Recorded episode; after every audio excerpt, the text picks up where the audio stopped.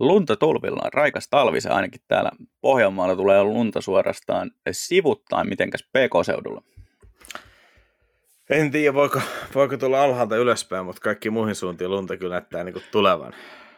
Tervetuloa jälleen talviseen ajatuksia autosta jakson pariin, jossa totta, tällä kertaa hämmästellään talvikunnossa pitoa tai lähinnä sitä talvikunnossa pitämättömyyttä ja sitten mietitään, että mikähän olisi tämmöiseen urbaaniin lumiseen taisteluolosuhteeseen soveltuva kulkinen.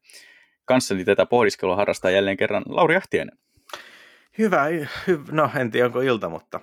Hyvää hyvä, kuunteluhetkeä. Hyvää kuunteluhetkeä. Ja minä olen tuttuun tapaan Aake Kinnunen. Ja tota, ilmeisesti oli jonkin sortin kahnauksia tota PK-seudun ää, tämän kunnossapidon kanssa, kun innostuit tästä aiheesta. No joo, ei oikeastaan PK-seudun kunnossapidosta, koska varmaan kaikki tyypit, jotka siellä on töissä, niin tekee hienoa duunia, mutta sanotaan, että olisi varmaan kaikkien kannalta kiva, että heillä olisi enemmän työkavereita ja enemmän kalusta, jolla tätä työtä tehdään. Että... Just oli tänään haastattelu, jossa sanottiin, mitähän se, olikohan se 350 kappaletta on yksittäisiä näitä tota, kunnossapito kaluston yksiköitä, ja sitten tällä hetkellä on käytössä vielä sata yksikköä lisää niin kuin ylimääräistä kapasiteettia, mitä on, on Starat ja kumppanit vissiin vuokranneet. Miten yksikkö määritellään, että onko yksikkö niin kuin yksi aura-auto tai kauhakuormaaja vai... Mä käsitin, että se on, yksi... se on nimenomaan näin, että se on yksi, yksittäinen kauhakuormaaja tai bobcat tai mikä lie, mutta tota... Että, että mies ja lapio ei ole yksikkö. Ilmeisesti, ilmeisesti ei, että tota, se taitaa olla, olla niin sanottu talkkari. Okei, mutta jos on kaksi miestä ja kaksi lapioa, niin onko se sitten monikko? Mulla on että se on työmaa, mutta... sekin on, sekin on totta. Joo, pahoittelen tuota, taustatietojen puuttumista, koska siis kuulin tosi ohimennen tämän tota, haastattelupätkän, missä tosiaan kerrottiin tästä, että ja, vaan oli tosi mielenkiintoista, että hän vain käytti nimenomaan näitä ilmaisuja näistä tota, ää, aurakalustoista, että, että ne on nimenomaan niin kuin, kalustoyksiköitä, eli ilmeisesti sillä sitten katettiin kaikki niin kuin, traktorista varsinaisiin tota, ää, tiekarhuihin asti. Joo, tota, tiekarhut, vitsi, ne on hienoa laitteet, niitä olisi kiva nähdä enemmän. Ja tota, siis stadissa esimerkiksi niin kuin Sörkän rantatiellä niin näkee, että ää, kun tuli lunta oikein kunnolla, niin se aika paljon pakkautuu, sitten tuli aika semmoinen kova koppurainen niin kuin reitti, missä niin kuin urat vei yhtä paljon kuin kuljettaja, ja sitten kun toi Eli käytännössä käsitteeksi semmoiseen pitäisi oikeastaan ajaa just tuollaisella tiekarhulla, eli laitteella, missä on riittävän pitkä akseliväli, ja sitten se, ää, en tiedä, onko se nyt aura vai se on varmaan höylä siinä laitteessa hienommin, niin, akseli, niin kuin pitkän akselin välissä, jotta se kulkee mahdollisimman tasaisesti, eikä sitä kautta mukailla niin kuin tien töyssyä. Ja tota, tiekarhus on ilmeisesti myös massa, massaa sen verran hyvin, että se painaa sitä höylää tiehen kiinni ja se niin kuin jaksaa paremmin rikkoa sen pinnan, oli se sitten vähän jäistä pintaa tai, tai hiekkatietä kesällä, mutta mä en sitten tiedä, missä menee se raja, että sekään ei enää jaksa tuota jäätä rikkoa. Mutta sitten toisaalta nyt kun pakkaset vähän ää, helpottanut ja näin, niin tosi moni tie on muuttu semmoiseksi niin lumipöpperöksi. Että tota, kun mä oon Audi A2 ajellut nyt, niin tota, se on ihan kuin se on CVT-vaihteesta. Siis se on kyllä manuaali, mutta tavallaan sä laitat ykkösen ja lähdet liikkeelle, niin jengät pyörisi kolmesta niin kuuluu vaan semmoinen tasainen surru rori ja välillä vähän tota relenaksua, kun luistanesto yrittää hillitä. Sitten laitat kakkosen, ei oikeastaan tapahdu mitään muuta kuin kierrossuko vähän muuttuu ja taas tulee semmoinen ehkä 2500 kierrosta minuutissa, kone menee tasaisesti ja sitten se auto kiihtyy vähän niin kuin kuminauhamaisesti niin kuin vanhemmat CVT. Sä voit käytännössä siis lähinnä valitset, että millä kierrossuvulla se moottori huutaa. Joo, se on tietysti yksi tapa tota, ratkaista tämmöinen ongelma, tai ehkä varsinaisesti ajatelu olemassakaan, mutta Mut joo, on, siis se, on siis se, hei, on siis se, pitää sanoa se puoli, että kytkimen käyttö on aika helppoa. no se on joo, se luistaminen tapahtuu jossakin ihan muualla kuin siellä kytkimessä. Joo, mutta tota, täytyy kyllä siis sanoa, että jos, jos enemmän tulisi kaupungissa ajeltu talvisin, niin öö, kyllä alkaisin vähän katsella nelivetopuolta – Ää, sikäli ehkä ymmärrän paremmin aihetta. Kaupunkimaasturit, erinomainen termi tässä kelissä, kunhan on neliveto, koska tota, se, jos on kaksivetoinen korkeampi auto, niin massakeskipisteen korkeuden takia niin se on vielä isommat painoisiirtymät kuin kaksivetosessa, jolloin se vetopito saattaa olla jopa huonompi kuin matalammassa autossa. Tietysti sitten, jos lumipöppärö on niin paljon, että se menee mahallaan, niin totta kai silloin ne lisäsentit saattaa tuoda sen mm. eron. Mutta kyllä mä ehkä niin nyt lähtisin tässä mun kaupunkimaasturi-termissä enemmän katsomaan esimerkiksi Suzukin valikoimaa tuolta Swiftin suun, eikö anteeksi, Jimnin suunnasta. Ui, se olisi kyllä aika hyvä, hyvä ratkaisu. Mites tota, äh, ikuinen voittaja-auto, neliveto Panda?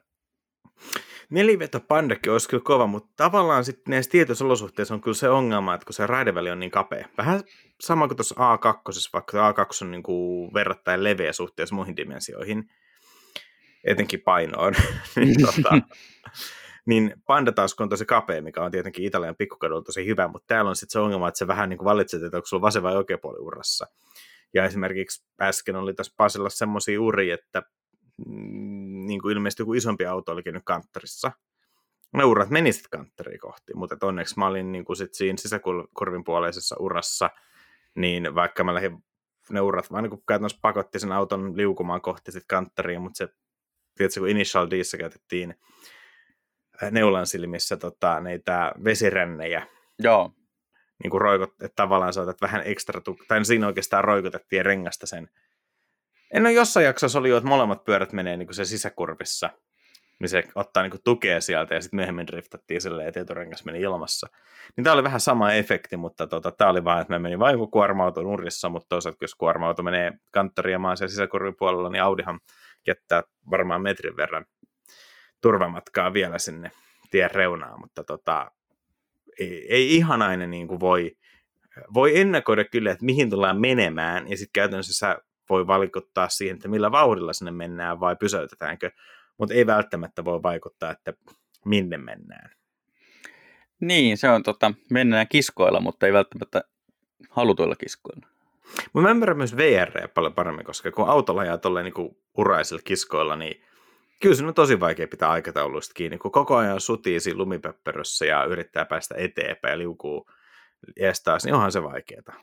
Joo, ja siis kyllähän niin kuin, äh, junissa ymmärtää tosi helposti sen, että, että siinä kohtaa, kun alkaa olla tällainen keli, niin tota, se voi olla haaste. Mutta sitten tähän, tosiaan, tähän kohtaan pitäisi laittaa semmoinen klippi jostain Siperian junasta, joka tulee ka- kahden puolen metrin lumihangessa. Ja... Niin semmoinen Snowpiercer-meininki. Se oli, no, sehän oli se elokuva sitten Megajunasta, ihan... joka vetää siellä jossain lumessa. Se oli ihan hirveä leffa. Mutta YouTubessa on siis pät... YouTubessa on ihan pätkiä siis, missä mä en muista, nyt itse Siperiasta vai Alaskasta vai Kanadasta vai mistä, mutta paikasta, missä on niinku oikeasti lunta, niin juna tulee, niin no eihän se, jos, jos juna pysyy liikkeessä, niin eihän se nyt pieneen, että sulla on 100 metriä vähän enemmän lunta, eihän se siihen pysähdy. Mutta se aurauskaluston pitää olla tosi hyvä, että se ei nouse niinku kiskoilta. Joo, se on kyllä ihan totta. Mutta mut lähinnä siis mä olen niin kun ajoneuvotekniikkaa lukeneena päässyt nyt siihen tulokseen, että jos pitää mennä kiskoilla, niin talvella haastetaan molemmilla, mutta kyllä juna on parempi kiskokulkuneuvo kuin auto. Mm, joo, joo. Tota, perustuuko tämä nyt äh, niin kuin, vuosien opiskeluun vai empiirisiin havaintoihin? Äh, molempiin. Tämä on yhdistelmä. Niin sanottu synteesi. Joo, tota, uskon, uskon ihan täysin tämän, että noi on ollut tosi tommonen tyypillinen juttu, toi urautuminen ja, ja, ja tota, sitä myötä sitten se, että välillä joutuu menee sellaisiin osoitteisiin, mihin ei välttämättä halun, halunnutkaan päätyä, eikä varsinkaan tiennyt päätyvänsä.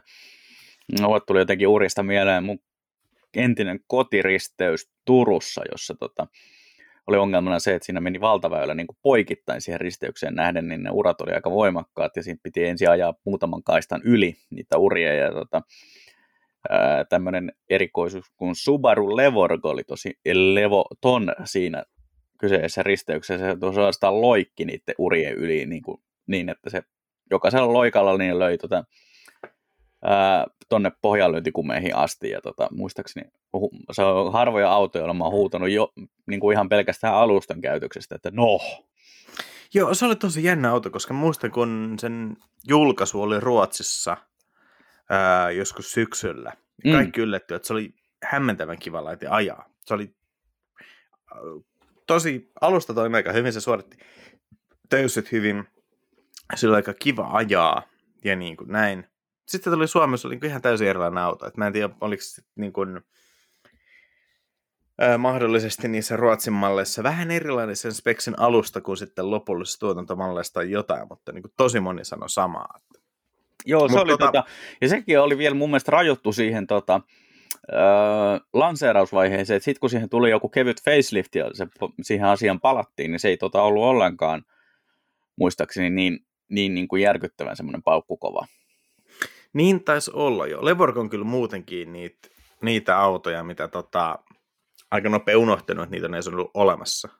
Joo, silläkin oli hyvät hetkensä just talvisessa kaupunkiliikenteessä. Turussa tota, ää, Aninkaisten mäki on aika jyrkkä loppujen lopuksi, kun lähestyy sieltä joelta päin, niin tota, se nousee aika voimakkaasti sinne ylös. Ja tota, oli semmoinen keli, että se oli vetänyt koko, koko kaupungin peiliä.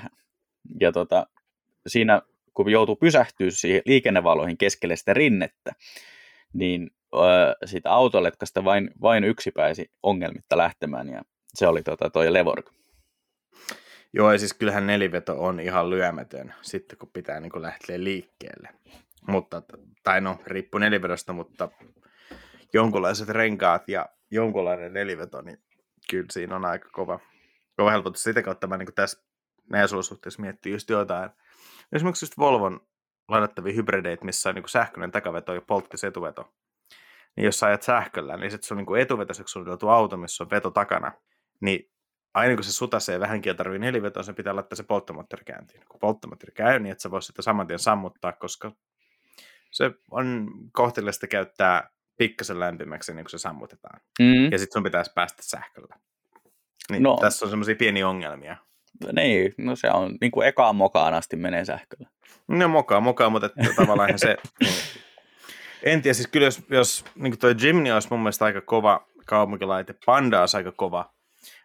Ehkä niistä mä sen nimen Jimny, mutta sitten mä filosofioin sen verran, että Jimnyn ongelma on toisaalta se, että kun siinä on niin kuin, kytkettävä neliveto, että se on takaveto ja sitten sä kytket etuvedon messiin, jolloin kumpikin akseli pyörii samaa vauhtia, että siinä ei ole keskitasospörstöä. Mm. Se tekee sitten tosi kankeen.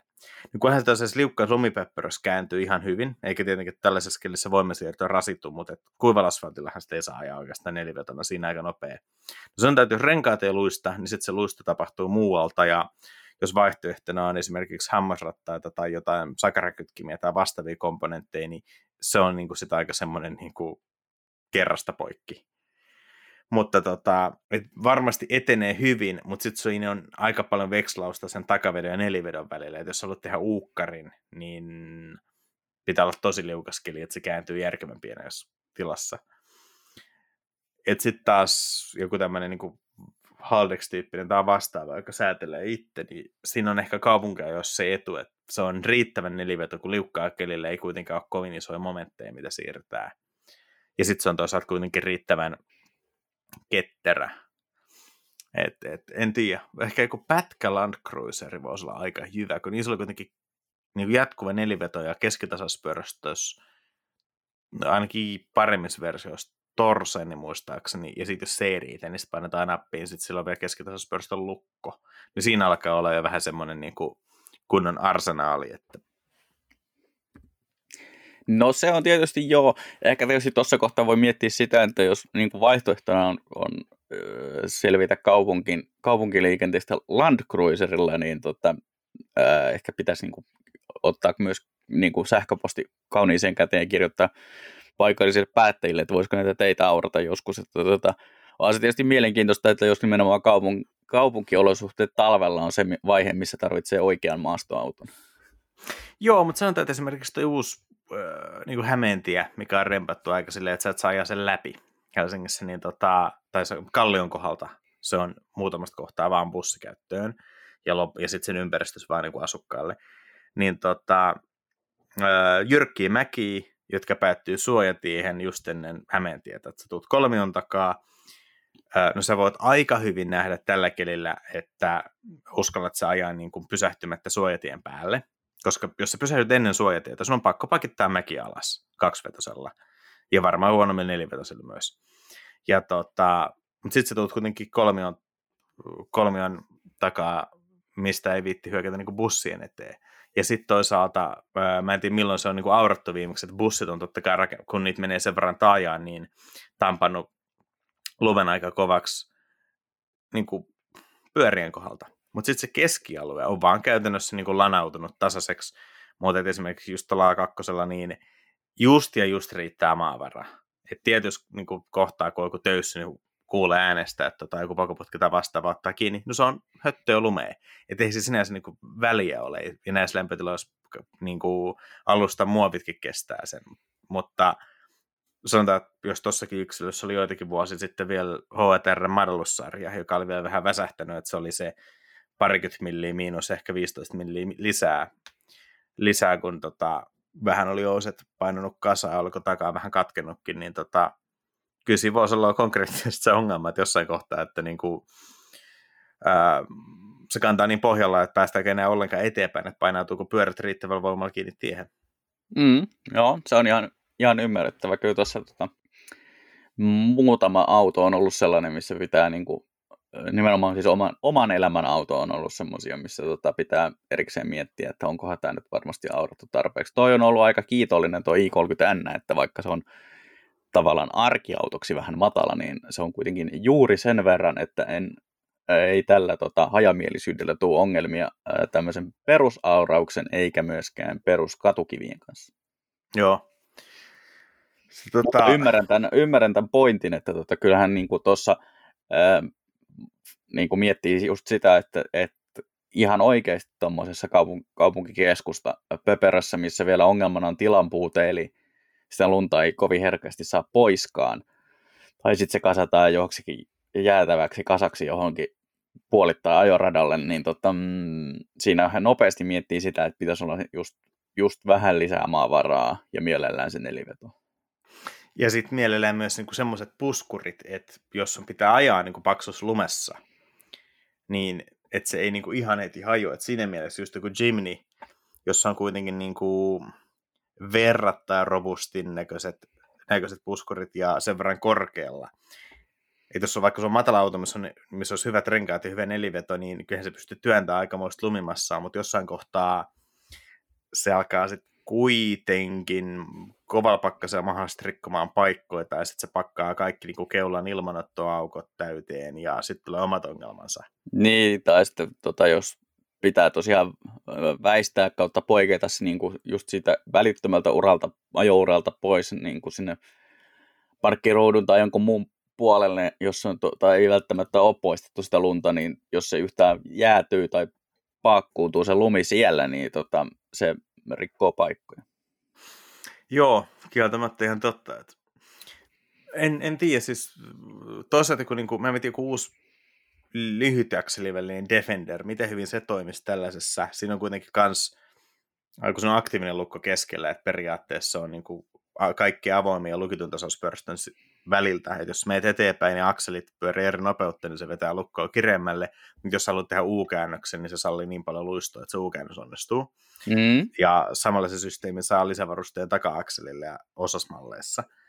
Mutta sekin on aika leveä laite jo. Että sitten jos sun pitää ajaa se johonkin kapeeseen niin koloa parkkiin, niin en mä tiedä, niin mahtuuko semmoinen enää. Tämä on, tämä on itse asiassa tosi hyvä pointti, koska tota, mä mietin kanssa hetken aikaa, oli semmoiset niin jo ähm, äh, harppusoundi päiväunet menossa tästä lyhyten akselivälin Defenderistä, ja tota, toi äh, Harrin autotallin Harri oli nyt tehnyt yllättävän hyvän videon tästä pitkän akselivälin äh, Defenderistä, jossa hän kävi vähän läpi sitä niin kuin verrattuna just, kun tosi moni viittaa, että uusi Defender korvaa niin kuin Disco nelosta tosi hyvin, niin sitten oli sillä, että no ei se kaikilta puolin korvaa, että, että uusi Defender on muistaakseni aavistuksen leveämpi kuin Disco nelonen, ja sitten taas pienempi muihin suuntiin.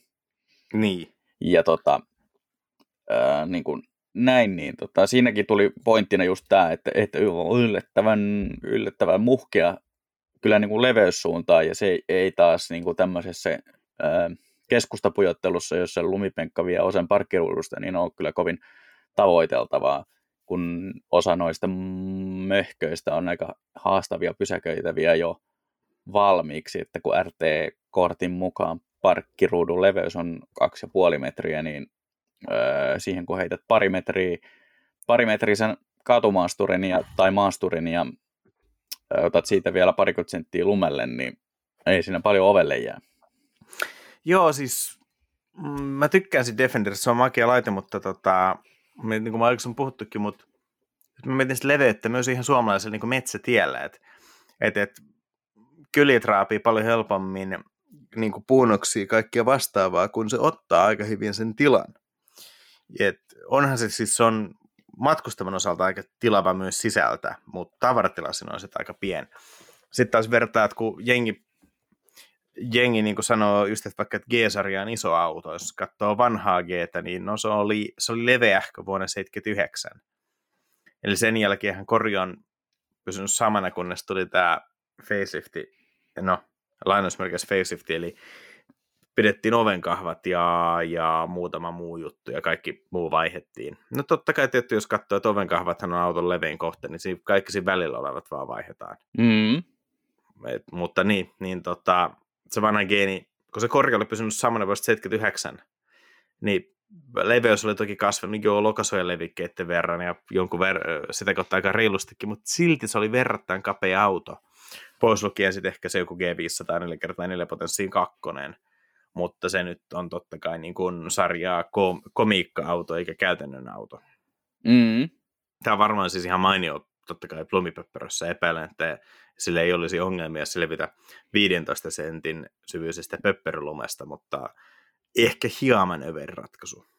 No se on tota, aavistuksen ehkä harvinaista herkkua tota, tämmöiseen näppärä arkiauto keskustaelämässä potentiaaliin, että kamp, silloin oli muistaakseni useampi, useampi sata tonnia hinta ja sitten se kuitenkin on taas maasto-ominaisuuksia tai semmoinen, että sillä voi about kiivetä lumiseen puuhun, niin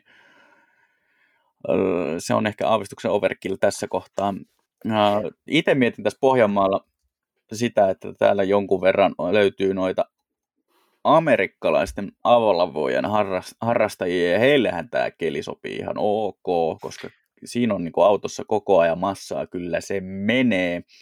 No, mutta se vaatii joo, myös mutta... sen, että sä asut Pohjanmaalla, jossa on myös ää, niin sanottua aakeeta, laakeeta, eli tilaa tällaiselle hu- hurjastelulle.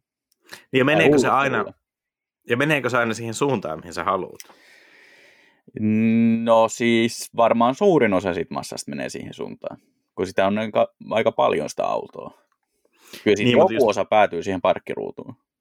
No se on joo, todennäköisyyslaskenta on kyllä sun puolella tässä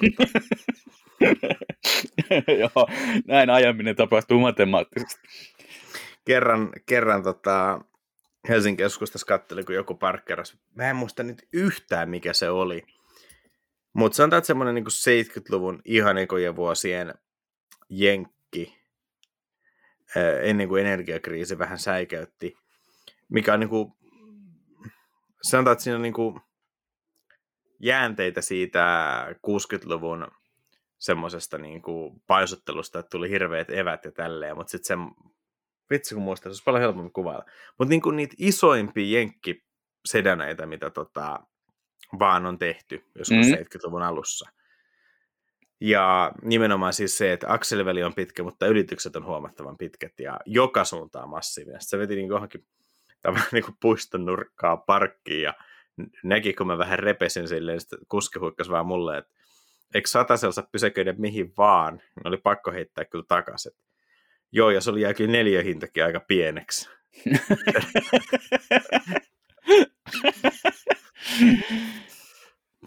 Mutta tota, mä itse asiassa ehkä se äärimmäinen, millä mä haluaisin ajaa tässä Mä itse asiassa tänään, jos mä tota, kaupungin läpi ajelin, niin mä mietin, että miten toi 996 toimisi talvella, jos sitä raattis ajaa. Vähän nyt itse asiassa viime viikolla, kun oli tosi napakat pakkaset, niin, ja viikonloppu nettikeli, niin mietin, että olisi kyllä ihan siistiä homma, että kun hyvät talverenkaat, ja niin kuin, että pääset silloin, kun on miinus 20, tietää, että jos suolaa ja niin kuin kaikki on ok, ja joku viikonloppu, kun tieto vähän tyhjiä, niin se voisi olla ihan hauskakin laite, mutta eihän se tällaisessa lumipöppörössä, niin kyllä se varmaan samalla tavalla menisi kuin tuo A2, mutta eihän se mitään niin kuin nautintoa olisi.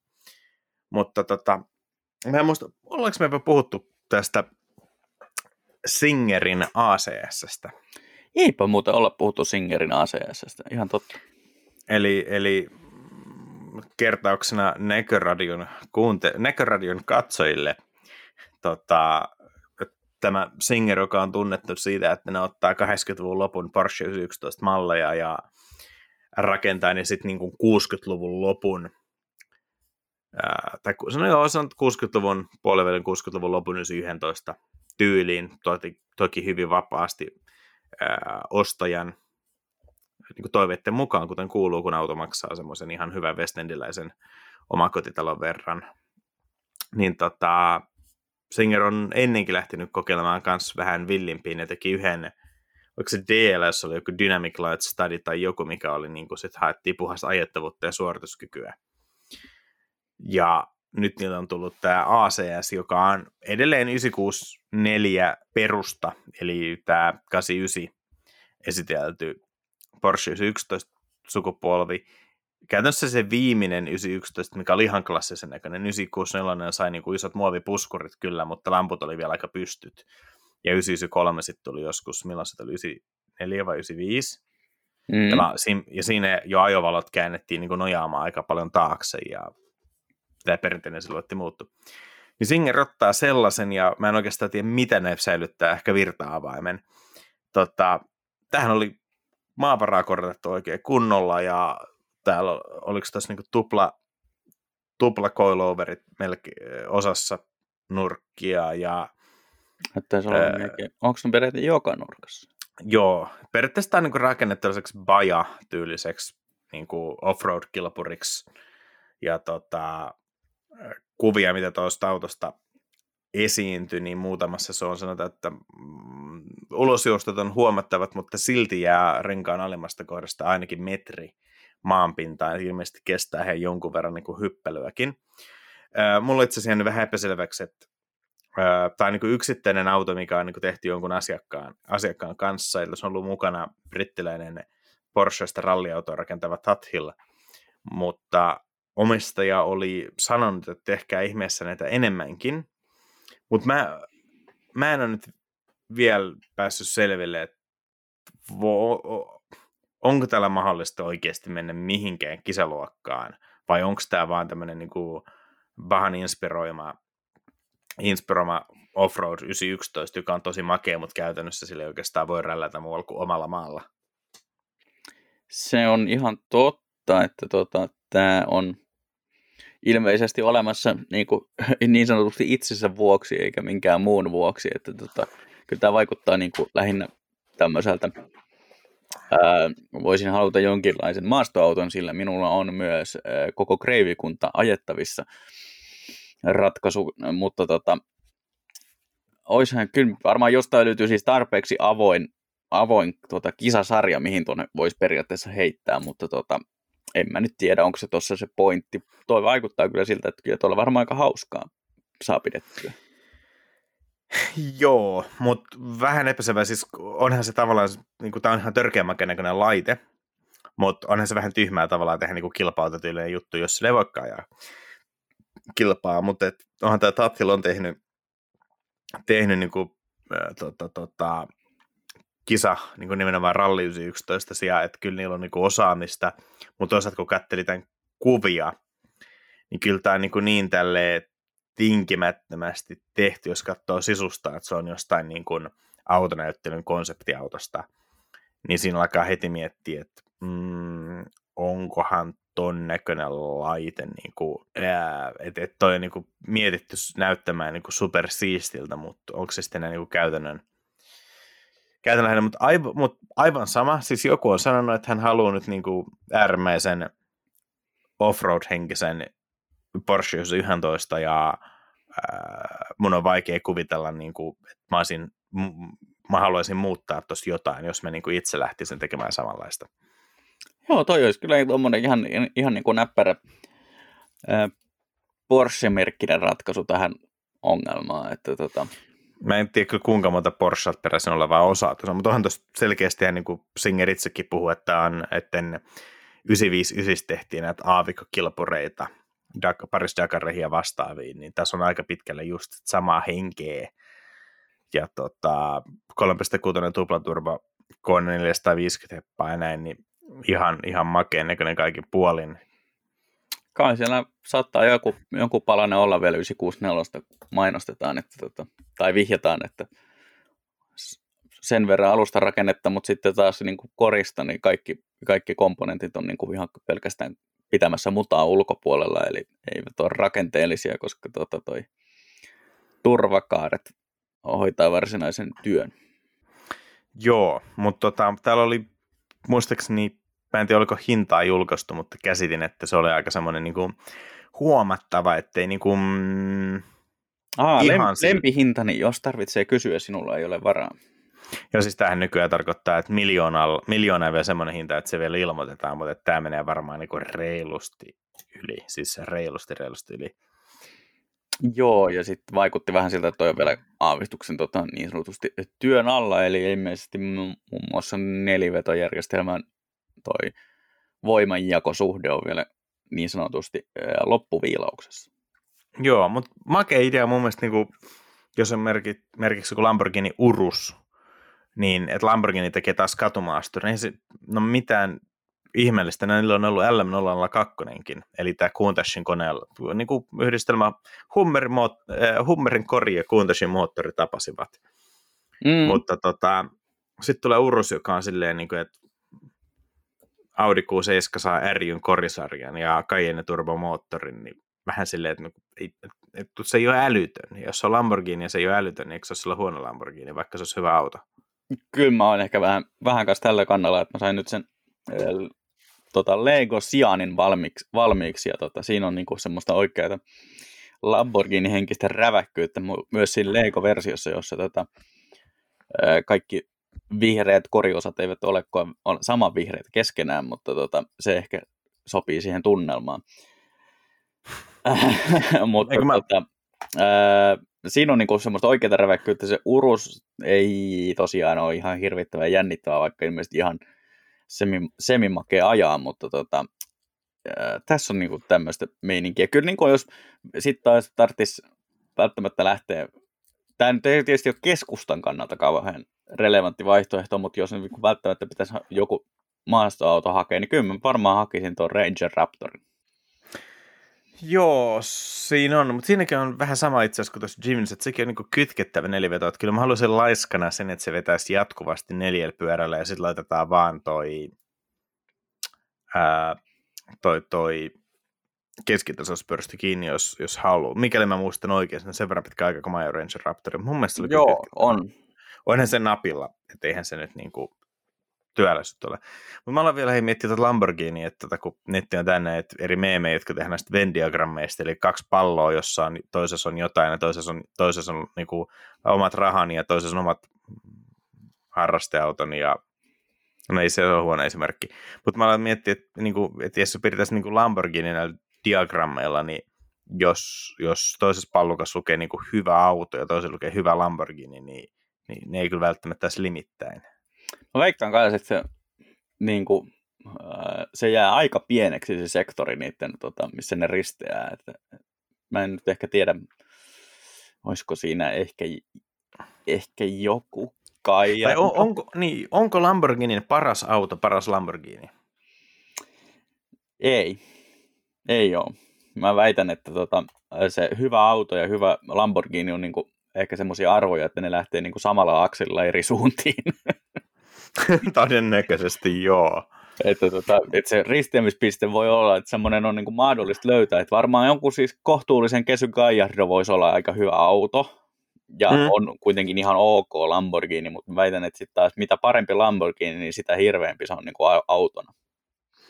Mutta mieti just, että joku Uruksen se oltaisiin otettu niin kuin Aventador ja tehty siitä tämmöinen off-road buggy-tyyppinen laite. Mites niillä oli se konsepti? Mutta eikö se ollut Gallardo-pohjainen? Ei kun Hurakan. Hurakan. Sehän tulee aika äskettäin vielä. Joo. Mun mielestä tuommoista lisää. Ja miksi, niin kuin, miksi Porschekin tee itse jotain, niin kuin, kun netti hypettää nyt näitä Safari 11 ja sehän on lähinnä just se, että Olterran renkaat ja pieni korotus, joka onnistuu että vanhempiin malleihin ilmaiseksi vääntösauvan joustuksen ansiosta ja sitten sit laitetaan vähän tota, lisävaloa keulalle ja sitten se on siinä. Mm. Ja, ja ilmeisesti to... aavistuksen on ollut jotakin kiinnostusta siihen, että jotakin sen tyyppistä olisi ollut. Siellähän oli joku korotettu bongattu, protobongattu nyrrellä. Joo, mäkin muistan, mutta sekin taas on, se voi olla Safari-henkinen tai sitten se on tylin sähkö 11, jonka kori on pitänyt olla fyysisesti nostaa vähän niin kuin korottaa, kun se on akkupaketti alla, ja että ne sitten laittaa vaan niin tyyliin 91, 92 niin kuin korin, tunkee akun, sen, akun ja koko niin kuin periaatteessa pohjalevy on nyt on väärä sana, kun se viittaa perusrakenteeseen, mutta tavallaan niin sen koko perustan ja lyö siihen vaan niin siluettikorin päälle ja sitten se jää vähän liian korkealle, niin hei hämätääpäs vähän bongareita laittamaan siihen lokarilevikkeet. Mistä me tiedetään? Niin, ja onhan tuosta äh, Taikanista tulossa se cross-turismo. Joo, joka on käytännössä vissiin vähän niin kuin glorifioitu farmari. No se on joku käytännössä Panamera turismon toi mökkivarkkun mainos. Mm, ja mikä on ihan sinänsä makea. Lamborghini Huracan Sterato oli tämä Joo. Ysi, tai 2019 julkaistu konsepti, missä on siis käytännössä Huracan Evo, josta on tehty ralli, rallimalli, ainakin tämmöisessä niin kuin renderöintihengessä, eli tota, 5,2-litrainen V10, 640 hevosvoimaa ja edelleen tota, neliveto ja nelipyöräohjaus ja niin poispäin, mutta tota, kaikki on tuunattu ja sitten on heitetty öö, tähän toi on niin kuin ihmisten mitoissa 1,85 tuumaa, eli tota, onko se nyt 5-6 senttiä lisää maavaraa. Mutta tuommoinenkin on se, että jos on joku renderöinti tai vaikka se olisi staattinen konsepti, niin entäs sitten, sit kun sillä ajetaan niin kuin huonokuntoista pätkää lujaa tai ajetaan se hyppyriin, otetaan kuvat ennen ja jälkeen, kun se on ollut metrin korkeudessa, niin sitten voi alkaa niin tekemään johtopäätöksiä, että onko tämä niin vaan tämmöinen nopea nopea huomiohakoinen juttu, vai niin kuin ihan oikea. Että et, et toi Singerin tekemä auto, niin jos se on yksittäinen proto, jota hienosäädetään vielä, ja sitten niillä on kuvia, missä se niinku ihan oikeasti sit käytetään jossain metrin korkeudessa, mm-hmm. niin kyllä siinä pitää alkaa uskoa, että kyllä on varmaan vähän miettinyt alustan suhteen asioita ja näin. Että, että, että Joo, siis totta kai, totta kai se on paljon uskottavampaa se, että sulla on oikeita hyppykuvia autosta ja oikeita kuvia myös siitä autosta, kun se on tullut alas sieltä hypystä, verrattuna siihen, että tota, Lamborghinilla on pistetty tota, työasema tulilleen renderöity viikonlopun kunniaksi vähän, vähän taustakuvia, että, mutta tuossa tota, on niin kuin mun mielestä kuitenkin edes oikea suunta, että tota, tehdään jotakin crazy, crazyä noiden suhteen, eikä vaan tuommoinen tota, uudelleen paketoitu tulkinta katumaasturista. Joo, siinä olet kyllä ihan täsmälleen oikeassa, että mm, sanotaan, että tämän Ranger Raptorin, kun mainitsit, sen etu on mun mielestä ehdottomasti se, että ää, aika monen nykyaikaisen suorituskykyisellä autolla on aika, ne on tosi vaikea pitää Suomessa hauskaa, koska nopeudet, niin kuin mä aina puhuttu, nopeudet karkaa ja bla bla bla. Mutta sitten kun Ranger Raptor, niin kun se on hauska niin tällaisella syrjäisellä pikkuteellä. Ja no ensinnäkin se on yllättäen suhteen sen usein 80 rajoitus, mutta jos sä menet vielä huonommille sivuteille, niin mm, jollain Honda CRV sä voit pystyä ajaa siellä ehkä 10 kilsaa rikkomatta sitä laitetta, jäämättä jumiin. Ja sitten Raptorilla sä voit ajaa se 40 nauraa, miten se auto suorit, tota, tasoittaa töissä. Tai 80, en tiedä, en tiedä pitäisi.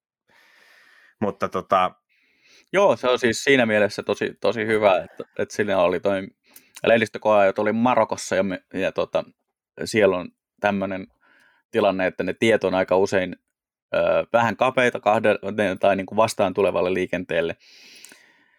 Ja tota, sitten siinä on, muistaakseni virallinen sääntö on se, että, että ö, miten se oli, niin kuin, että vahvempi, vahvempi väistää, vahvempi tienkäyttäjä, mikä oli vaan kirjoitettu ohjeeseen, että käytännössä tämä tarkoittaa meitä joka kerta.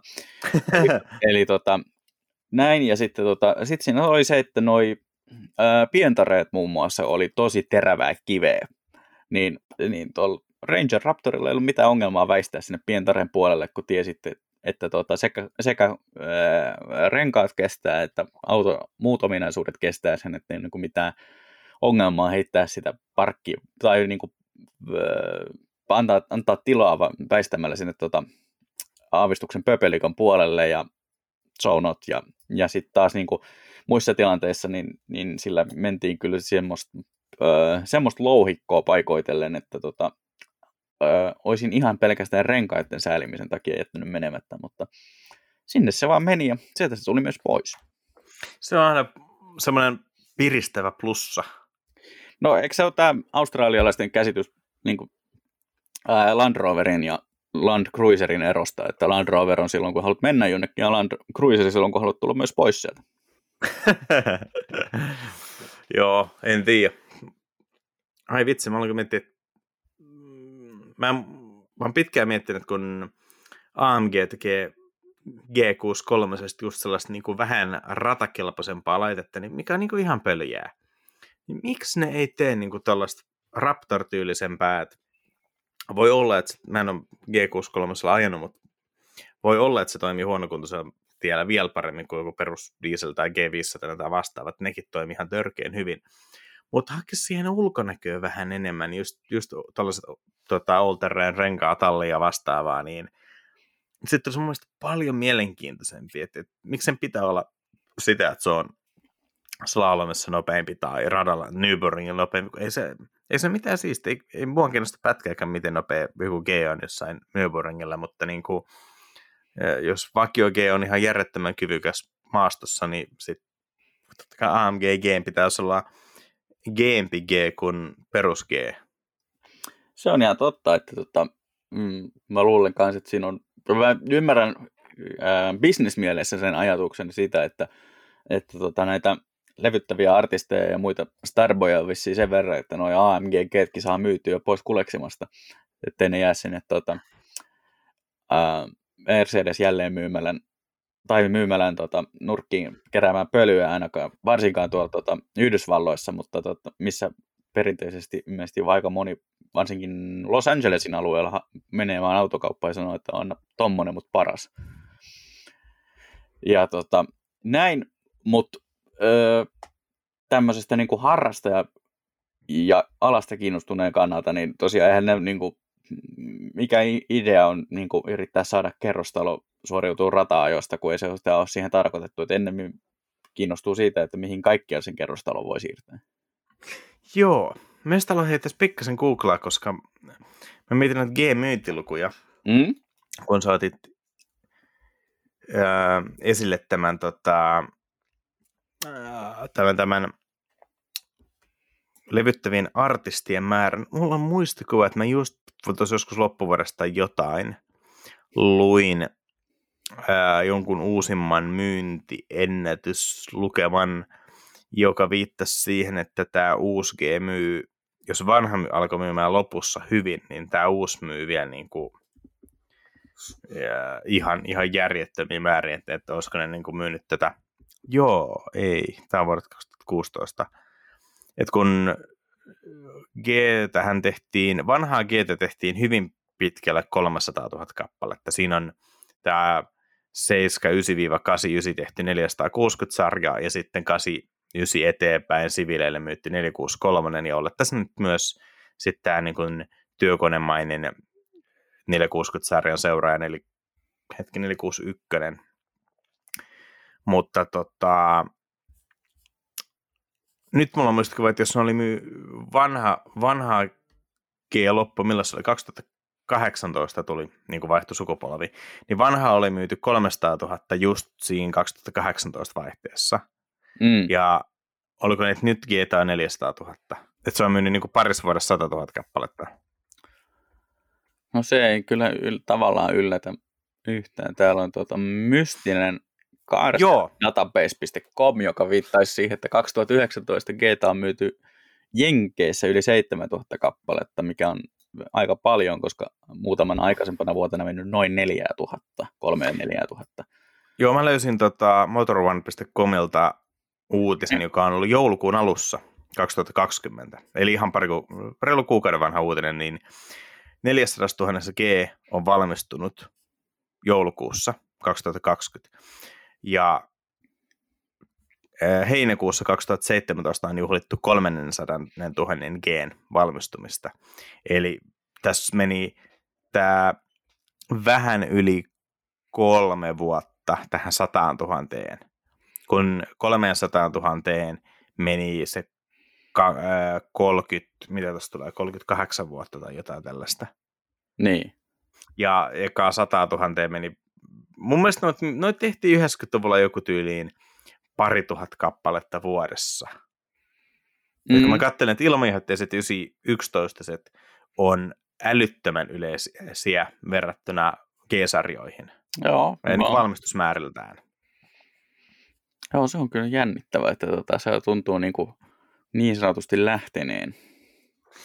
Joo, tota, mä en ihan, siis tavallaan se siistiä, että myydään, koska se tarkoittaa sitä, että niitä tulee myös tota, ää, sitten niin kuin joskus käytettynä järkevän hintaan myyntiin, mutta kun ei toisaalta, mun mielestä G ei ole auto, minkä tota pitäisi olla älyttömän, älyttömän yleinen.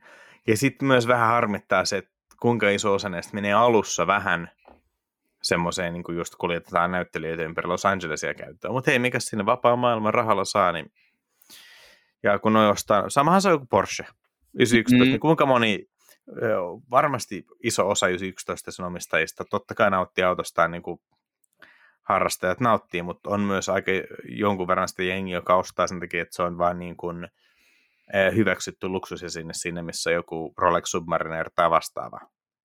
Se on ihan totta, mutta tota, niin kuin muutama jakso sitten puhuttiin, niin ehkä, ehkä jonkun verran tämä porukka on siirtynyt tuonne Teslan pariin, että öö, siellä ainakin missä tota, sähköautot on, on niin kuin, mm, suorastaan helppoja arkiautoja, niin tota, siellä on varmaan siirrytty oman tunnon piirissä tähän tota, luksusesine Teslaan tästä luksusesinen kaikesta muusta, mutta tota, kyllä näitä tietysti Porsche ja, ja tosiaan nämä AMG Mersut on mun mielestä ollut yksi semmoinen legendaarisimmista esimerkkeistä siitä, että, että Los Angelesilainen kotirouva menee liikkeeseen ja sanoo, tommonen, onko sitä vihreänä ja öö, antakaa paras. Niin, siis tavallaan se, että sä haluat jonkun auton, mm, E-sarjan tai S-sarjan Mersun, ja koska sä tiedät, että se on hyvä, ja sitten koska sä et tarkemmin jaksa perehtyä asiaan ja pinkkaan kunnossa, niin totta kai sä haluat sen parhaan mallin. No sitten kysymys on toki se, että onko se kallein malli se paras, mutta näinhän varmaan aika moni ajattelee. Esimerkiksi jos lähtisin itse ostamaan G-sarjaa, en ole G63 ajanut, ja no, tota, jos vaikka Vehon myyjä sanoisi, että nyt ei valitettavasti G63 ole maassa, että et pysty koajamaan, niin kyllä mä varmaan vetäisin varmaan paljon ostaisin sen perus 350D tai 400D dieselin, koska mä ainakin tietäisin, minkälaisia ne, no mä en ole dieselin versio, joka on ajanut, mutta siis mä voisin kuitenkin jo aika kuvitella, että minkälaisia ne on, kun mä tiedän, minkälainen se auto ylipäänsä on. Mutta sitten se G, että onko se parempi? Se on, joo, se on kalliimpi, se on suorituskykyisempi, mutta onko se sitten parempi? Niin mä en, vaikea sanoa. Mutta totta kai se... oli vielä Jenkeissä joku aika sitten tämä lege- myyttinen 65 V12-malli olemassa. Joo. Ihan vaan sitä varten, että jos niin kuin, mä halusin sen V12-mallin, joka itse asiassa suoriutui, oli lähinnä vaan painavampi ja kalliimpi ja huonommin suoriutuva kuin 63. Joo, se V12 on se 2000-luvun alussa tullut biturbo Biturbo V12, joka on edelleen tämä vanha yksi yläpuolinen nokkaakselle per sylinterika se kolmeventtiilitekniikka ja se ei niin kuin mitenkään teknisesti älyttömän hieno kone.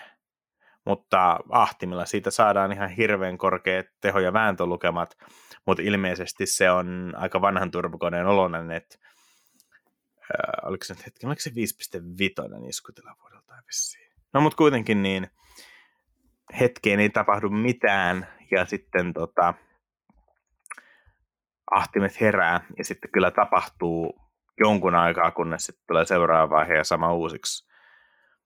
Mutta, mutta tota, tämä niin kuin nelilitrainen huippumoderni V8 biturbo, mitä AMG käyttää, niin kun siinä ahtimet herää jossain kahden, kahden puolen tonnin vaihteella ja näin sitten mennään, niin siinä on aika vaikea sitten tuollaisella 90-luvun tai 2000-luvun alun alkupohjaisella turbotekniikalla sitten lähtee niin kuin kamppailemaan.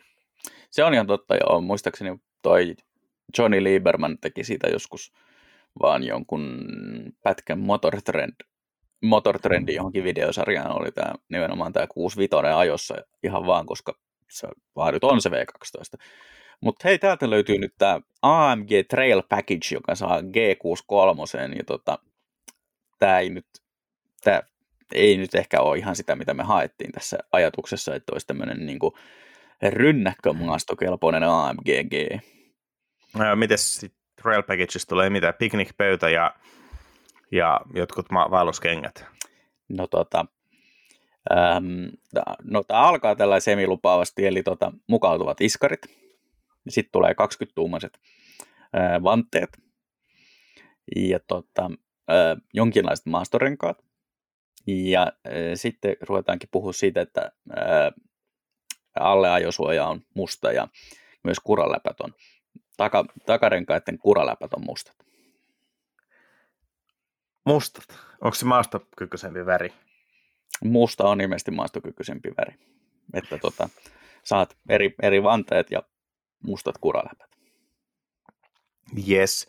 Hei, tämän, sillä aikaan kun sä toimitit tätä äärimmäisen jännittävää informaatiota meille, niin mun oli pakko, mun oli pakko tarkistaa, että tota, kyllä tämä 65 AMG-malle äsketetty V12, kyllä se on 6 litrainen, mutta siis tosiaan yksi yläpuolella on kaksi, eli kolme venttilitekniikka, yhdeksän suhde yhteen puristussuhde, et kyllä se kaikki vähän kieli. On tämän, kyllä tämä melko lailla voi sanoa, että kyllä tämä aika alhaalta herää, että jos tehokkaammissa versioissa on 1000 Newtonmetriä 2300-4300, niin kyllä sanotaan, että kyllä ne ahtimet tulee messiin ainakin aika alhaalla ensin tie ajossa, että jos sulla on se joku 3000 kiekkaa mittarissa, painat kaasun pohjaan, niin mikä sitten se lagi on, että ne ahtimet herää. Mutta tota, selkeästi kuitenkin niin kuin ison iskutilavuuden ansioista toi turboahtimet toimivat samalla alueella kuin moottori itse, mikä kuulostaa itsestäänselvyydeltä, mutta se ei ihan aina toteudu, kun välillä on näitä koneita, että ei mitään, ei mitään, ei mitään, siitä lähtö ja rajoitin. Mm, joo, se tosiaan, mutta se oli vissiin tosiaan, jäi tonne vanhaan g toi 65 kokonaan. Että... Joo, tota, Wikipedia kyllä listaa, öö, ootapas nyt, Täällä on, täällä, on, täällä on myös sun eniten lempiauto, eli Mercedes-Maybach G650 Landaulet. Oi morjesta, joo. Mutta Wikipedia listaa kyllä siis tota, täysin vahvistamattomana 2022 vuodelle nyky SM pohjautuva Mercedes-Maybach S650 sen, joka käyttää tätä samaa konetta – mutta tota, tätähän me ei tiedetä, sitä ei ole vahvistettu vielä. Mutta toivottavasti V12 jatkaa SR Mersus, koska onhan, kyllä, niin kuin, onhan V12 hieno moottori, mutta totta kai 15 vuotta vanhempi vanha V12 ei välttämättä ole yhtä hyvä kuin huippumoderni V8. Tota, tiedätkö mitä, me aloitettiin puhumaan että siitä, että Audi A2 2 on vähän hätää kärsimässä tuossa tota, Helsingin talvessa, ja nyt tässä on jo mainittu tota, Mercedes Maybach G 600, mikä G650 Landaulet, niin lähteekö vähän käsistä? No siis tämä kilpavarusteluhan ei voi lähteä kuin käsistä, että tota, kyllä täällä menee mun mielestä just näin, että, että, että A2 seuraava askel eteenpäin on Jimini ja sitten siitä mennään niin kuin asteittain, tämä katastrofi etenee siihen vaiheeseen, että, että tota, on tosiaan tämä G650 Landaulet, joka yhdistää sekä tämän näppärän ja taloudellisen V12 tuplaturvamoottorin, että sitten tota, pitkän, pitkäksi venytetyn G-sarjan, jossa on vielä Landaulet avattava kangaskatto sitä varten, että voi todellakin ihailla öö, jonkinlaisen safarin maisemia, koska mitään muuta järkevää käyttöä kyseisellä autolla ei voi olla. Ja silti muistaakseni tot, olit paikalla, kun todettiin autonäyttelyssä, että siitä autosta ei mennä saada kuvaa, kun siinä oli niin paljon verkka, verkkapukujengiä ihastelemassa.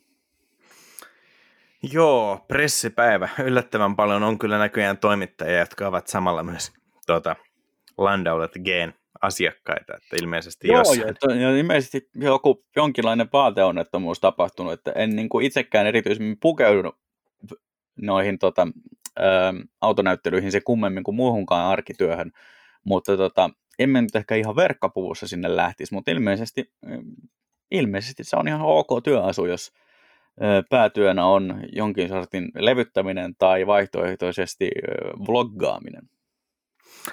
Joo. Totta, miten me saataisiin tämä vedetty takaisin raiteille? No, äh, ähm, ähm, Ignis, Suzuki Ignis. Niin, Suzuki, muuta... ai juman kekka, Ignis olisi paras auto ikinä. Siis se oli vielä Suzuki ihan loistava ajatus markkinoida sitä, että ne oikeasti naljaili siinä markkinointimateriaalissa, että tässähän se teidän kaupunkimasturi, kuulkaa, se on. Paljonkohan Ignis maksaa tänään, koska se oli viimeksi, kun mä perehdyn aiheeseen, niin halvin neliveto Suomessa. Onko se sitä edelleen? Onko se, se, on ollut, se on vähän vaihdellut. Se on ollut jo vuoron perään Ignis ja Swift riippuen siitä, että kummasta jaksetaan tehdä uudempi diili. Mutta tuota, silloin tosiaan, kun se Ignis esiteltiin myös, niin se oli Suomen halvin neliveto. Kato taas Suzukin hinnasto. Ignis on yllättävän kallis. Se mennään nykyään tota 19 tonnia. No huh, se on, se ja... on alle 20. Olet sinnekin matemaatikka. Tota, neliveto, neliveto Swiftin saa 18 700. Okei, 18 690 vastaan 19 390. Se on aika pieni ero. Mutta kuitenkin, äh, mä en tiennyt itse asiassa, että Swiftia saa myös etuvetona. Joo, näitähän täällä on tosiaan aika paljon. Mä päädyin katsomaan tota erään jälleenmyyjän niin kuin tämmöistä inventaarioluettelo pohjasta Sit, tulkintaa tästä asiasta. Sitten tota, Jimnin, Jimnihän palaa markkinoille pikkupakettiautona, eli se on kaksipaikkainen hyötyajoneuvo, jolloin 173 grammaa per kilometri olevat VLTP-päästöt eivät haittaa Suzukin henkilöautomallien vuotuisessa päästötavoitteessa, mutta eli käytännössä vaan henkilöauto Suzukin mallistossa Jimny, joka ei ole mitenkään maastoautoksi kuluttava, niin se vaan pilaa Suzukin malliston päästötasa, päästöt, koska se myy hyvin ja se kuluttaa suhteessa painoonsa aika paljon, ainakin virallisilla sykleillä.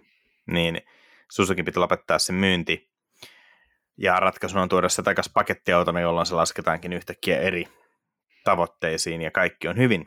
Ja toki samaan aikaan Suzukille tuli sitten Toyotalta lainattuja malleja. Mm-hmm. Eli, eli Corolla, Vatse ja... Acros. Joo, Acros kuulostaa kyllä Mersun kuorma-autolta, josta on puuttunut turbon kirjain, eli T. Kieltämättä, mutta tota, joo, Acros eli RAV4 näin kavereiden kesken. Ää, näihin liittyy itse asiassa mielenkiintoinen pointti. Kuulin tuossa hiljattain, että jonkun verran näitä ää, Acrossia ja Swatseja myyty sillä perusteella, että siellä on ää, tietyissä piireissä niin kova Suzuki merkkiuskollisuus, että pitää ostaa firman tuotteita, mutta firman tuotevalikoima on ollut viime aikoina vähän rajattu. Joten nyt kun voit ostaa Toyotan, jossa on Suzukin logo keulalla, niin näihin, näille autoille on riittänyt kysyntää. No mikä siinä? Tota, mä haluan katsella, että paljon maksaa halvimmat nämä uuskoriset Jimnit Suomessa, koska mm. nyt tuo pakettiautoversio oli kaksipaikkainen. Se oli hinnoiteltu 28 990 euroon, eli aakelaisittain, aakelaisittain ilmastona alle 29 tonnia. No, sehän on ihan totta. Se on ihan totta, totta kai. Olisiko me... mä oon pitänyt ehkä mennä tuonne tuota, kauppakorkea opiskelemaan markkinointiin näillä. Musta tuntuu, että matematiikka. Tota... Mutta kun mä muistan aikanaan koeajaneeni sen auton, niin se onko se tuli, niin se ei kyllä ollut läheskään noin paljon. Se oli jotain 25 tai 24, neljä, kun mä ihan puolen vakavissani pikkasen laskin, että niin kuin, minkä verran pitäisi tota noin, maksella kuukaudessa, jos tuollaisen ostaisi. Mutta sitten mä tota, aloin miettimään, että niin, mullahan ei ole mitään käyttöä millekään autolle, että vähän tyhmä laittaa uuteen autoon, jonka arvo laskee noin paljon rahaa. Kunnes sitten tajusin, että ää, autovero Suomessa maksettuna se Jimny oli halvempi, mitä saksalaiset pyytää käytet, käytetyistä, koska noita tuli niin vähän maahan. Esimerkiksi nyt mä katson mobile.d nopein, niin 20 tonnia ajettu, 2019 alkuvuonna rekisteröity Jimny on Saksassa 26 700. Et, et jos on silloin ostanut, kävellä vaan Suzuki-liikkeeseen ja ostanut yhden Jimnin niin kuin listahinnalla, silloin olisi voinut ajaa kaksi vuotta ja sen olisi voinut vielä myydä ulkomaille tota, pienellä voitolla. Ja mä en muista, alle 10-vuotiaasta autosta saa vielä perittyä autoveroa takaisin sen osuuden, mitä siitä laskennallisesti on niin kuin auton arvossa jäljellä, mutta siinä, mä en tiedä, miten se käytännössä tarkoittaisi. Täällä on 8000 ajettu Jimny 28 tonnia. Siis mieti, alle 30 tonnin autolla olisi voinut ajaa pari vuotta, joku 10 tonnin, ja se teet vielä tonneja voittoa, kun sä ajat sen ulos maasta, jossa on korkea autovero. Joo. Kertooko siitä, niin kuin, miten erikoisessa markkina-asemassa Jimny ylipäätään on, ja kertoo myös siitä, miten rajattu se saatavuus oli jo ennen tätä niin kuin päästörajatilannetta. Että tota, siinähän oli jossakin vaiheessa – mun mielestä Suomessa oli, oliko Jimnillä jossakin vaiheessa vuoden jonotuslista, ja sitten muistaakseni Twitteristä tuli tieto, että ulkomailla oli jo kahta vuotta. Joo, mä en, en ollenkaan edes tiedä, että kuinka paljon niitä tuli Eurooppaan, koska Suzuki vissiin rajoitti sitäkin jonkun verran. No, kysyntä oli kai ympäri maailman sen verran suurta, että siitä tuli ongelmia sitten toisekseen 2020 alkaen, jos Suzukilla oli ongelmana se, että Jimny tulee pilaamaan niiden päästötavoitteet, koska johonkin mm. GSR-laiseen verrattuna se on pihi auto, mutta kun näitä tarkastellaan konsernikohtaisesti, niin ja Suzukilla ei ole mitään, vaikka niillä on, tai silloin niillä oli Jim, äh, Ignista ja Swiftia, niin niillä ei silloin ollut mitään niin kuin, Toyotalla annetun plugin hybridin kaltaista autoa, millä sitten kaunistellaan niitä lukemia, että Swifti vähän nostaa. Se oli tosi sääli. Se on. Ää, nettiautossa olisi ajamaton Ignis 18 390. Anteeksi, paljon? 18 390. No ei se, joo. Se on vähän sitten silleen, että siis on se tosi makea auto, mutta on, se, on toi vähän tavallaan paljon rahaa sitten siitä. Mm, tavallaan, ehkä, mutta tavallaan en mä tiedä. Siinä on kuitenkin kaikki, mitä autot voi vaatia ja se on aika hyvä kaupungissa. Ehkä korkeintaan miettisin, että tota, metäs tuohon vielä muutaman sentin korotusjouset. Mm. Sitten se Korkoa korolle. Korkoa korolle, joo. Sitten se olisi aika hyvä. Ignishän on tosiaan näistä tota, Suzukin malleista tämä, missä on valmiiksi noin verkkapoku uskottavat raidat tuo C-pilarissa ja, ja sitten tosiaan tuo auton perähän on pystysuora, koska ilmeisesti on todettu, että tämä oli se mitta, mikä tälle oli suunniteltu ja se auto päättyy tähän. Ja se oli oikeasti tosi riemastuttava laite ajaa. Siis niin kuin, silloin kun mä ajoin sitten talvella, niin oli aika hyvä keli, semmoinen kova lumipinta, mutta et, se meni semmoista pikkuliiraa siihen asti, kun kakkosvaihteella riitti tehoa, eihän se, siihenhän sitten totta kai niin kuin voimanpuutteeseen hyytyi, mutta sillä oli jotenkin hyvä meininki, semmoinen pieni elämänilo, että jos sitä ajassa oli niin kuin, aina kun sillä piti mennä johonkin, niin hetkeksi unohtui kaikki huolet ja elämä hymyili, kun alla oli ikinessä. Se on ihan totta, joo. Mulla oli se kesällä koeajossa, ajossa, mutta tota, se oli silti niin kuin älyttömän hyvä meininki. Muistaakseni oli kun juhannusaatto yö, kun tulin ulkomailta joltain keikalta ja tota, nappasin lentokentältä Igniksen ajoin, ajoin ja tota, huristelin kotiin nukkumaan, niin tota, siinä oli koko ajan semmoinen tota, öö, hyvä meininki, että tota, ei ollenkaan ollut semmoinen, että juhannuksena töissä.com, vaan, vaan tota, semmoinen hyvä elämäniloinen buugi, että tota, mikä siinä kesäyössä ajellessa Igniksellä ja sitten tota, muistaakseni luukuttelin erästä kotimaista musiikkia suosivaa kanavaa tämän tota, keskikesän juhlan kunniaksi ja, tota, ja, ja sitten katteli siinä, kun aurinko tota, ei varsinaisesti noussut missään vaiheessa, vaan tota, se hämärtyminen loppui ja alkoi uudelleen valaistuminen. Mm, siis valaistuminen, viittaatko nyt siis niin kuin, äh, maailmaa vai itseesi?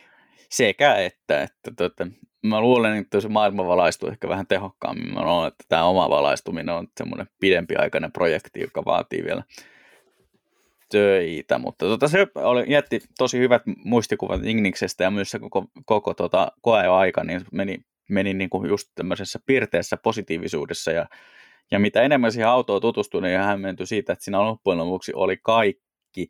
Muistaakseni ainoa kritiikki mulla oli se, että vakionopeuden säädintä ei ollut. Ja maahan, tuli, maahan tuo ja vastasi tähän välittömästi, että, että olemme kuulleet palautteen ja tota, ää, on tulossa saataville sillä, siinä vaiheessa, eli se tuli sitten muistaakseni myöhemmin muutaman sen lisävarusteena, joka asennetaan kaikki satamassa. Joo, Mutta siltä se harminnut näkyy tosi vähän. Et mun jollain niin kuin viereisen talon asukkaalla ilmeisesti on semmoinen, kun keittiön ikkunasta välillä näkyy Jimny, ei anteeksi, Swifti, pa- Ignis. Ignis parkissa, mutta tota, tosi, tosi vähän, vaikka siis mun mielestä se on niin kuin ihan mainio auto siihen rahaan. Se on sama juttu kuin jossain MX-5, että jos sä tavallaan paperilla katot paljon sä saat autoa, niin ei se ole kallis, mutta silti sä mietit, että onko se aika paljon rahaa tavallaan tommosesta autosta. Mutta sitten sä ajat silleen ja mietit, että, että, että tämähän on ihan erinomaisen hyvä tuota tähän rahaa. Mm. Mutta sitten niin Matsan ongelma on se, että jos MX-5 on siinä 40, 45 kieppeillä, niin kun mä, mä MX-5 pitäisi olla sama auto, että sä ostat samalla niin kuin asenteella, kun sä ostat jonkun sipsipussin, sä meet kauppaan ja katsot, että vitsi, tommonen olisi makea, että et, no on mulla tuohon varaa, otetaan tollanen. Mutta se Suomessa 45 niin on, va, on hyvin, hyvin, hyvin isolla osalla meistä summa, että et sä tee 45 tonnin hankintaa, vaikka sä miten hyvän ää, niin kuin osamaksusopparin, niin et sä tee sitä silleen niin kuin spontaanisti, sitten me himaa ja kerrot vaimolle, että moi, mitäs kaupasta? Ostin MX-5. Okei. Okay. Vaan, et, kyllä se vaatii enemmän harkintaa, ja sitten tällainen niin spontaani elämänilua tarjoava auto varmaan aika hyvin vaihtuu sitten sen harkinta-ajan aikana joksi Farmeri Golfiksi. Joo, toi on tosi, tosi todennäköistä. Siinä mielessä toi, toi on loppujen lopuksi aika, aika ok toi alle 20 hinta ja mun mielestä tosi hienoa, että pystyy painaa ylipäätään henkilöauton, öö, hi, uuden henkilöauton hinnan ensinnäkin yli tonne tota, merkit tuntuvasti alle 20 tonnia ja sitten vielä, että Suzuki pystyy painamaan nelivedon siihen hintaan, niin siitä iso hatunnosto. Joo, musta tuntuu, että nyt voisi alkaa olla semmoinen hyvä kohta ottaa tämmöinen hyvä loppupäätelmä, että talviautoilu on aika haastavaa, mietit tarkkaan mitä ostat. Jos MX-5 vaikuttaa liian kalliilta, niin Suzukilta löytyy myös vaihtoehtoja. Joo, tai siis mun mielestä tämän tuota, jakson ainoa varaukseton ajoneuvosuositus meni sille tiekarhulle. Sekin on totta, mutta se, oot sä tiekarhu ikinä? En, mutta se vaikuttaa siltä, että se tekee taskunsa mihin haluaa. Onko se niinku automaailman pussieläin? se on varmaan. Mutta hei, tästä päästään vanhaan automainosviisauteen. Millä tiekarhun kuljettaja menee töihin? Mm, hän on etätöissä. Ehm, mä oon aika varma, että tiekarhut ei toimi niin. Mutta... Okei, okay, no k- kerro. Ei vaan siis tähän oli tämä, minkä auton mainos se nyt on? Kuplan. Kuplalla. Nyt millä aura-auton kuljettaja menee töihin? Niin, mutta toisaalta silloin kun vaihtoehtona oli kupla, niin silloin vaihtoehtona ei ollut Ignistä. Että Ignistä ja kupla ei voi verrata. Mä myös väitän, että tuota, tiekarhun kuljettaja vetää sen verran rankempaa menoa, menoa kuin tuota, perus aura-auton kuljettaja, että kyllä, kyllä se menee Igniksen puolelle, että siinä ei enää kuplat, kuplat pukkee. Ootas, nyt pitää tehdä pikainen tarkistus. Nyt ihan pieni, pieni tarkistus. Tota noin. Anteeksi, puhuin täysin epätotta äsken. No? Suzuki Igniksen tuotantohan alkoi vuonna 2000. Öö, joo, ekapolvi. Jep, jota me ei lasketa, koska vaan tämä toka sukupolvi 2016 alkaen on siisti. Mutta kuitenkin Ignis nimen auto on myyty vuodesta 2000 alkaen, mikä tarkoittaa sitä, että Volkswagen Type 1, eli kupla, ja Suzuki Ignis ovat olleet tuotannossa kolme vuotta päällekkäin. Kyllä ne ovat voineet olla jollekin ää, vaihtoehtoisia ajoneuvoja, tosin sillä rajoituksella, että käsittääkseni niitä ei välttämättä ole ikinä myyty samaan aikaan samalla markkina-alueella. Mä väitän kanssa, koska eikö vielä loppuvuosien alkuperäinen kupla ollut käytännössä Meksikossa? Joo, ja mä sitten Meksikossa on vuoristoa kyllä, mutta mä veikkaan, että silti tiekarhun kuljettajan pestit Meksikossa voi olla vähän niin kuin kiven alla. Mm, joo, mä menisin just tämän saman pointin, että, tota, että vaikka Ignis ja Kupla olisi vielä esiintynyt jossakin samassa, samassa paikassa samaan aikaan, niin tota, ää, tiekarhu tuskin on enää ollut siinä yhtälössä mukana. Ei sitä Tästä... tiedä, se on vähän siinä ja siinä. Joo, jos me tota, mm, pitäisikö meidän nyt vaan niin kuin lopettaa tämä ja mennä kumpikin tutkimaan itsekseen Wikipedia, että mitä sieltä löytyy tästä faktasta. Joo, tai muuten vaan jatkaa elämää. Tämä on ollut kaikesta huolimatta ajatuksia autoista podcast, jolle voi lähettää palautetta, oli tiekarhun kuljettaja tai et, ajatuksia autoista at gmail.com. Meitä voi seurata myös Facebookissa ajatuksia autoista nimisellä sivulla sekä Instagramissa at ajatuksia autoista ja sinne onkin jälleen kerran tullut miellyttävä määrä kommentteja teiltä kaikilta ihan näitä mussukoilta.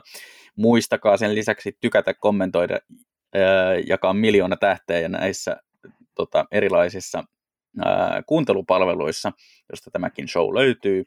Ja totta kai kaikkein parhaiten ää, autatte meitä, kun levitätte tämän shown ilosanomaa myös muille vastaavahenkisille kuulijoille. Kiitoksia ja kuulemiin. Kiitoksia ja kuulemiin.